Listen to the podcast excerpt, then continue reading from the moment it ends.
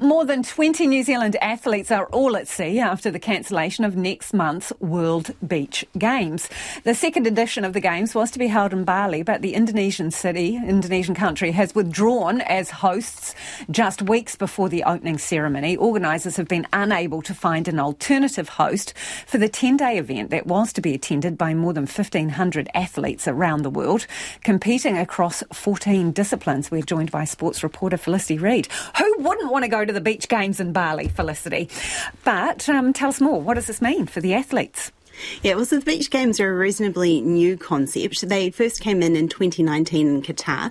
So, as the name suggests, beach games, they are all at the beach and variations on sports that the listeners might be used to as well. So, two weeks ago, the New Zealand Olympic Committee named 20 athletes for this New Zealand team, and they will also to be naming more athletes this week. So, already announced were wing foilers, beach water polo, beach sprint rowers, and an open water swimmer. So, karate and surfing surfing for surfing athletes was still to be officially announced into this New Zealand team, but obviously not going ahead at, uh, now.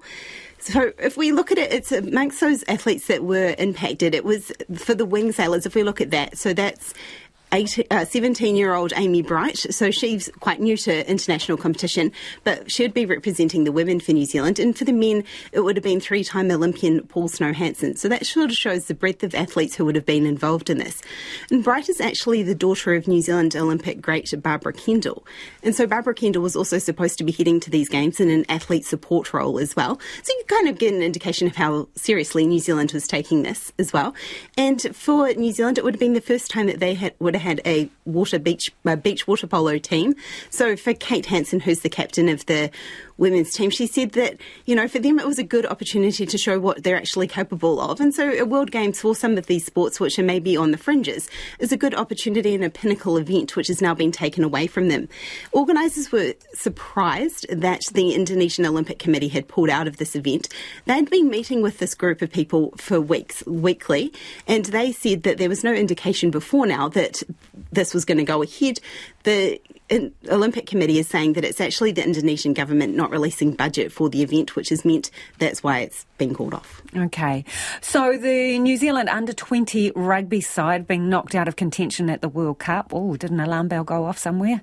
Well, maybe it did. New Zealand age group tournament is we've actually six time champions at this. So it was we haven't been number one for a little while though. So 2017 was the last time. That's including people who are now All Blacks like Will Jordan, Caleb Clarke, Luke Jacobson. They were part of that winning team.